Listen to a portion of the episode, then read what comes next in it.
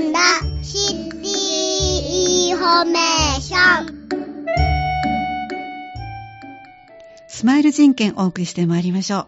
誰もが持っている人権を身近なものとして皆さんに感じていただけるような情報をお伝えいただく時間です。広報さんだに挟み込まれた人権さんだから記事についてお話をいただきます。え今日はまずは人権共生推進課からお越しいただいた上田敦之さんにお話をいただきます。どうぞよろしくお願いします。よろしくお願いします。えー今回の2月号は今改めてブラック問題を考えるインターネット上のブラック差別をめぐる現状と課題という、えーこのテーマになっていますが今月これがピックアップされたというのはどういういきさつがございますか？はい。あの、テーマだけ見てもらうとなかなか硬いね、そうなんです。タイトルですけど、はい。あの、実は、あの、え毎年12月に、その、えー前の12月に、はい。えー人権と共生社会を考える市民の集いというのを行っていますけれどはい、ご案も、内もいただいてましたね。はい。で、その内容を毎年あの1月号と2月号に分けてお伝えしています。はい。はい。で、1月号ではあの子供たちの人権作文を紹介させてもらったんですけど、はい。で今度2月はええ。当日行われた人権講演会の様子を、はい。お紙面であの、ええ。お伝えするということで、はい。あの毎年2月は講演会の内容をお伝えしていて、はい。えーまあ、それがあの改めてブラック問題を考えるというん。うことでのお話やったということなんです。はい、じゃあ当日行けなかった方もこれをお読みいただくと少しは内容が伝わっていくということになりますね。はいはいじゃあ早速ご紹介いただけますか？はい。えー今回、あの、講演をいただいたのは、はいあの、北川真二さんという方で、はいで、この方は、あの、かなりずっと、あの、長い間、ブラック問題、えーブラック解放の運動に関わってこられた方でして、まあ今は、あの、いろんな活躍されてて、関西学院大学で非常勤講師を、はい。えーして、若い学生の人たちにブラック問題を伝えたり、うん。もういろんな活動をされている方です。はい。えー昨年に一度、あの、サンダーにも来ていただいたのがありましたので、ぜひ今年もい。うことで、はい。あの、えー北川真二さんに来ていただきました。えーあ、そうなんですね。は。はいいじゃあ内容早速ご紹介いただけますか？あの、昨年度北川さんにお話ししていただいた時もそうやったんですけども、はいあの、えーもう2年ほど前になりますけど、ああの、はいブラック問題のことで、うんえー市民がブラック問題をなくそうということで、ええ運動が始まったのがね、ちょうど100年ほど前なんですね。そうですか。はい100年前ですか。はい、えー1922年っていうともう大正時代ですけども、はい。この頃に、はい。あの全国水平社という、え組織が立ち上がって、はい。でこれはあのブラック問題を解決していこうという、うん。あの運動が始まったんですね。はい。で、それでまあ、その2年前はそのことでも、あの、ああちこちのマスコミ、マスコミでも取り上げられたんですけれども、えええちょうどその100年と少し経ってますので、ええ。えー北川さんのお話では、まずその100年前からの、うん。お流れを、誰にでも分かるようにことで、はいあの歴史を少し話していただいています。はい、もう100年経つというのはちょっと長い歴史だったなって改めて思いそうますよね。ですよね。あの、100年経ってもう今、もう差別ないやろうと思っていらっしゃる方とか、若い方は、ブラック問題って何っていうふうに、中には、はい、思っている方もあるかもしれないんですけども、まあ、先人たちの努力っていうんですかね、うん。100年前からの取り組みをはい。知ってもらうというのは、あの、大きな意味があるかなと思います。そうですね。えこの100年前の水平社創立大会っていうのがあのあったんですけども、はい。えーブラック差別をなくそうということで、えーそういうことに思いを持っている大人があの、は集まって、水平社という組織を立ち上げられました。はい。でその時に水平社宣言という、はい。あの文章があの採択されてます。あはいの非常に有名で、以前、えー人権サンダでも取り上げたことがあるんですけれども、はい。まあ、あの日本で初めてのあの人権宣言というふうに言われるぐらい、うんまあ、あの人権について考える上で、はいあの一つの大きなあの、えー指標になっているようなあの、うんものが、はい。えー人えー水平社宣言と言います。はい。で、これができたのが100年ほど前ですね。はい。で、あの、それが大正時代でしたけれども、その後日本は、あの、戦争に巻き込まれていくというか、そういう世界に入っていきます。はい。えー昭和の初めからあ昭和の20年ぐらいまで、えええー日本は戦争の世界に入っていくわけですね。でそうすると、あの戦争の世界の中でもういろんなことがお国のためにということで、あのそっちの方向に行きますので、はいえーブラック解放運動もあの戦争中は一旦あの、まあ、止まってしまったんですかね、はい、そんなことがあったんですけども、戦後、また新たにあのブラック解放運動は復活していきます。はい、まあ、水平社の、えー、組織を土台にしてですね、新しい運動が始まっていくわけですね。はい、で、その中で、あのー、昭和40年頃、ええ、あるいは昭和45年頃、まあ、ちょうどね、あの、日本では万国博覧会、1970年の万国博覧会の前後ですけど、はいあのその頃に、えー、日本の国としてこの問題を解決していかなければならないという大きな動きになっていきます。えー、まあ水平社が始まってから50年、60年経ってたわけですけども、うん、でその国の大きな動きっていうのが、えー、童話対策特別措置法という法律ができます。はいはい、でこの法律をもとに、えー、そこから33年間ほど、童話対策という事業が国の指導で、まあ、進んでいくわけですね。はい、でこの童話対策の法律っていうのは、次元立法と言われてまして、あの大事なことは、例えばあの東北の大震災とか阪神の大震災でもそうですけれども、はい、えー、早く解決しなければいけないことは次元立法で、えー、行われると。はいいうことですね。だから、部落問題も早く解決しようということで、うんうん、次元立法が、あの制定されます。はい、で、その後、あの、法律の形を変えて、33年間、この法律が続きました。はい、まあ、そのことで、えー、まあ、目に見える差別ですよね。あのもう本当に見見て、例えばまあ道が極端に狭いとか、はい、えー、水の水道が出にくいとかっていうようなところについては、えー、国の整備で、えー、本当に良くなったと。であの次元立法ですので、はい、法律はいつか切れるわけですね。えー、でこれが2002年頃に法律が切れています。そうですか。はい、で、えー、童話対策っていうのがこの頃切れますね。うん、で、私たちがまあ身近に感じる部分では、例えば、えー、童話教育とか言ってた言葉が人権教育に変わったり、えーはい三田市でも三道教って言ってた組織が、はい、三田市人権を考える会に変わったりしました。うんうん。はい、世の中の動きとして童話施策が終わって、人権の施策に変わっていったというのが、はい、まあ、2000年過ぎぐらいですかね。で、その頃から、あの、もう差別ないに違うかと。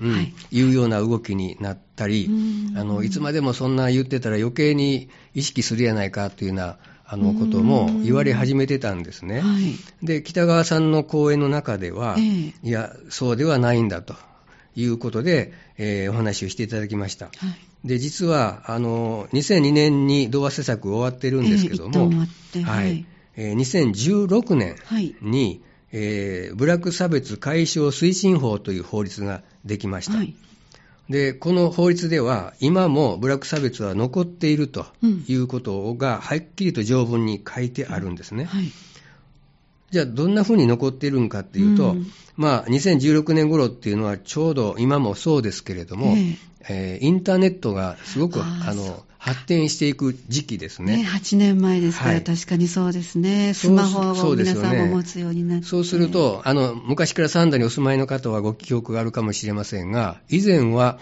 差別落書きの紙があのトイレに貼られていたとか、落書きがあったとか、具体的なものがあったんですけど、もうそれがなくなってきたというので、目に見える差別ないやろと思ってたら、やっぱりそのインターネットの方で、そういう差別が出てきたと、はい、いうような状況があったので、この法律ができたというふうに思っていただいたらどうかなと思います。はいですので、北川さんはもう差別がなくなったわけではないんだというお話でした。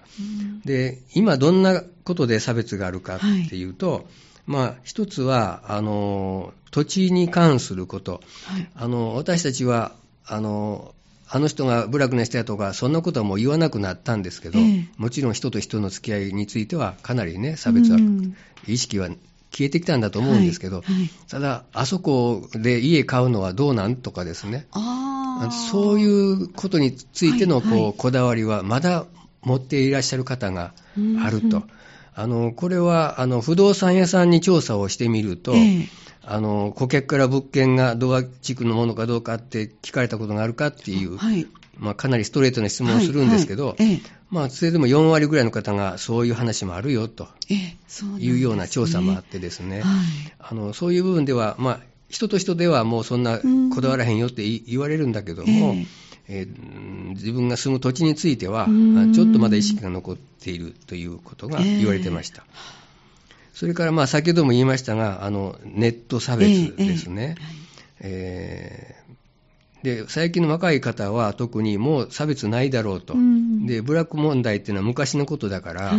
じゃあその昔あった差別のことをうん。みんなにし、あの知ってもらおうというんで、あの昔あった差別されてた地域というところをですね、あのビデオカメラを回してですね、ええ。動画を撮って、はい。えーみんなに紹介するというような、ええ。あのそういう動画サイトもあの出てきています。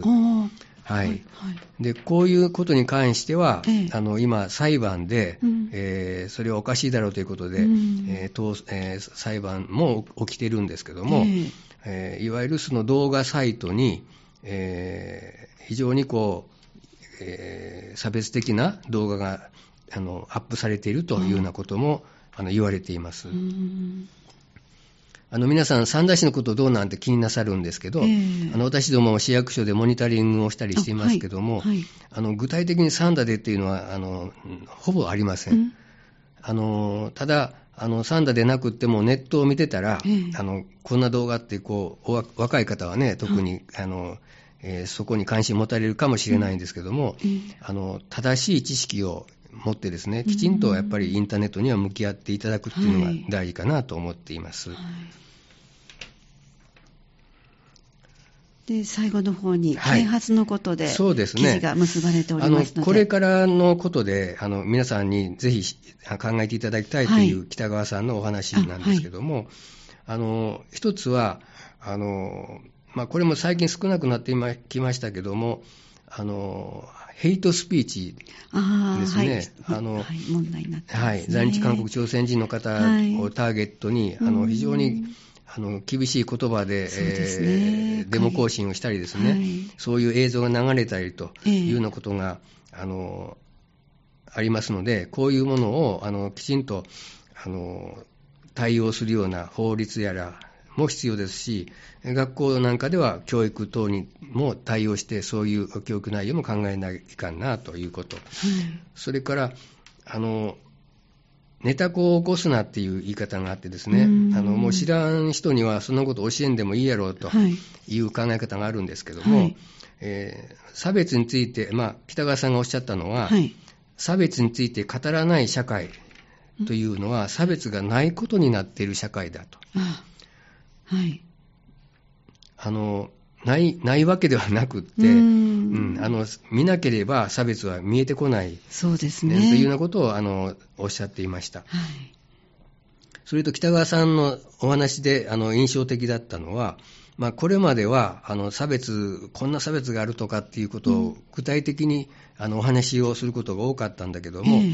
それだけだと、まあ、自分のこととして考えにくいと。うんはい。人事ではなくって、ええ。自分にそういう誹謗中傷とか、あの我が事として考えたときええ。にどうなんだろうなっていうふうに考えましょうというようなことを最後におっしゃっていました。うん。であの今お話ししたこの100年の中でも、はい。時代時代によってえ人権の課題が変わっていくように、うん。えー人権課題っていうのはあの本当に日々変わっていきます。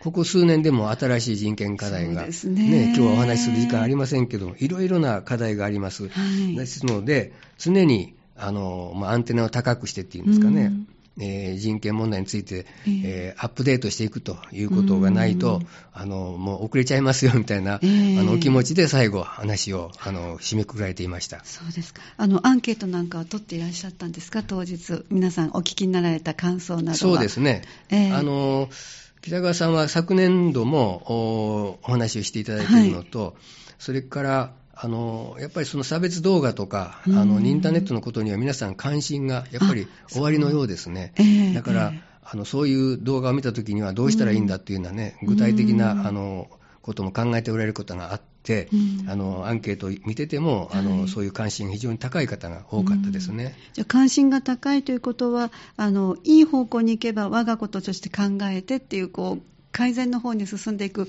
あの兆しもあることはあるけれども、それが逆の方に振るかもしれないという。そうですね。そうですね。まあ、ブラック問題に限らずネットを見るときに、えー、その見方とか判断の仕方っていうのはね、ねあの、大事なことかなと思いますね。はい、はいありがとうございました。前半にお話をいただきましたのは、人権共生推進課、上田敦之さんでした。どうもありがとうございました。はい、ありがとうございました。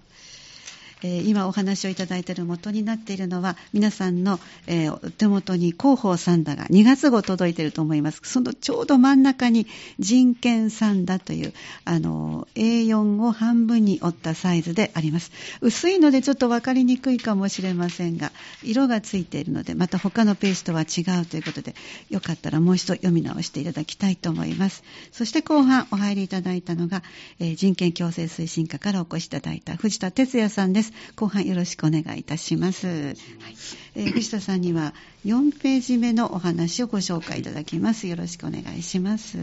と4ページ目、えー、差別張り紙、落書きとか、先ほどお話もありましたネット上の差別書き込みは許さないっていうタイトルで、4ページ目始めさせてもらいました。はい、でこれは三田市内の、えー、去年あった話なんですけども、はいえー、人を侮辱したり、えー、差別したり、人格を傷つけたりする、えー、ビラ、名刺サイズの小さな張り紙ですね、えー、発見されたんです。そうなんですか。で、まあ、あの、その張り紙だけじゃなくって、うん、インターネットでは、うん、インターネット上では SNS なんかで、もう今、誹謗中傷する差別書き込みなんかも、全国的にあるようなので、えー、そういうことをテーマに、はい、えー、許さないということで、えー、4ページ目作らせてもらいました。はい、で、あの三田市のあの受賞なんですけども、えーえー、落書きはあの張り紙やったんですけども、はい、えー、剥がしたり、どうもあのそういうことをされる方は、インターネットもそうなんですけど、ええ、わからないだろうと思ってされてるような気もするんです。はい。あ、誰がしたかわからないだろう。誰がしたかわからないだろう。はい。でも今の時代、はい、誰が見てるかわからない。はい。で、インターネットなんかでもちゃんと、あの、辿っていけば辿れたり、で、はい、今、あの、街中、あの、監視カメラとかもついてるんで、で、ねえーでこれこれぐらいしても分からへんやろっていうのが、まあ、根本的にあるのかも分かりませんけど、はい、そういうことはもう絶対してほしくないと思ってます。はい、そうですね。わからないからやっていいではなくて、はい、自分がそれを受けた場合にどう感じるかっていう考えを持ったときに、い。や、これはもう誰が見ても見なくてもやってはいけないことだと。大人ならわかるはずですね。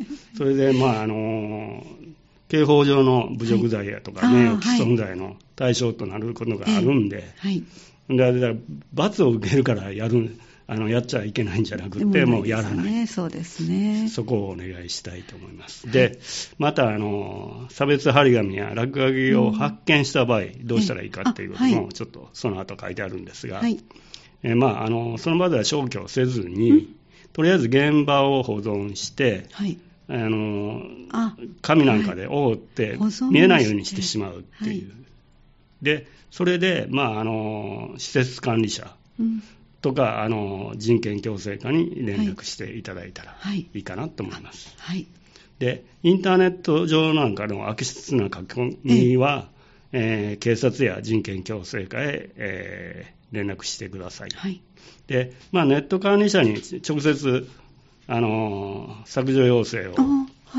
されてもいいかなとは思います。はいはいまあ、みんなで差別を許さない街を作っていけたらいいかなと思ってます。はい、わかりました。あの、ここにはちょうどこの記事に人権共生推進課の電話番号がございますので、ご紹介いただけますか？はい、えー、電話番号は559の5148ですね。はい。朝9時から夕方5時まで出たんですか？はい、わ、はい、かりました。ありがとうございます。よろしくお願いします。はい。で、えー、っと、講座があるので、講座の紹介をしたいと思います。はい、人権啓発講座のご案内をします。はい、でこれはあのここのあのフラワータウン市民センターですね、近く,、はい、近くですね、2階がありますが、はい、えー、日時は3月1日の金曜日、えー、18時50分から21時。内容は、えー、聞こえないってどんなこと？で、副題で手話言語とコミュニケーションとあります。で、会場は先ほども言いましたが、フラワータウン市民センターの2階、視聴覚室っていうところであります。はい、講演は、えー、三田市聴覚障害者協会から、えー、人が来てされると思います。講演者がされると思います。で、主催は、狭間地区、狭間地区人権啓発講座実行委員会、共産が三田市人権を考える会、狭間地域部会っていうところです。内容につきましてですが、内容は、えー、耳が聞こえないことは外見ではわからないために、周りに気づいてもらえないことがたくさんあります。聞こえない人と出会ったとき、どのように接し、どのように会話したらいいのかを学んでみませんかとあります。はいよろしくお願いします。はい、問い合わせ、はい、お願いいたします。はい。三田市人権を考える会、狭間地域部会、事務局ですね。で、狭間小学校。で、電話番号は562-2145です。よろしくお願いします。申し込みは特に必要ないんですか？ないですね。わかりました。参加自由で無料です。はい。手話通訳もあります。はい。ただ、あの、時間が遅いので、仕事帰りっていう、ですかね、学校そうですね。まあ、夕方6時50分から夜の9時までですからね。はい、はい。よろしくお願いします。はい、で、えー、暮らしの人権相談というのを人権共生推進課ではやっております。そのご案内をします。電話番号は559-5062、ファックス番号は559-5063、月曜から金曜9時から、えー、17時までです。日曜、年あ祝日、年末年始は除きます。で、専門相談員による性的マイノリティ特設電話相談、これ予約がいります。で、電話番号を申し上げます。電話番号は559-5062、ファックス番号は559-5063です。月曜から金曜9時から17時、えー、17時ですね、えー、祝日、年末年始は除きます、はい、このお電話で予約を取ればいいんですね。はい、よろしくお願いします。はい、予約を取った後、また相談日はあの専門相談員さんとご相談いただいて、連絡があるということで、はい、あ分かりました。こちらから連絡しますので、よろしくお願いします。で、最後になりますが、人権擁護委員になる定例人権相談、これも先ほどと同じように予約がいります。電話番号を申し上げます。電話番号は559-5148。ファックス番号は5は、えー、563の7776です。次回の相談日は2月の22日の木曜日、13時から16時となっております。はい、よろしくお願いします、はい、ありがとうございました。え後半お話をいただきましたのは人権共生推進課からお越しいただいた藤田哲也さんでした。どうもありがとうございました。この時間はスマイル人権をお送りしてまいりました。誰もが持っている人権を身近なものとして皆さんに感じていただける情報など分かりやすくお伝えしていただきました。次、最終回になります。3月14日木曜日午後3時10分からお送りしますので、えー、最終回もぜひお聞きください。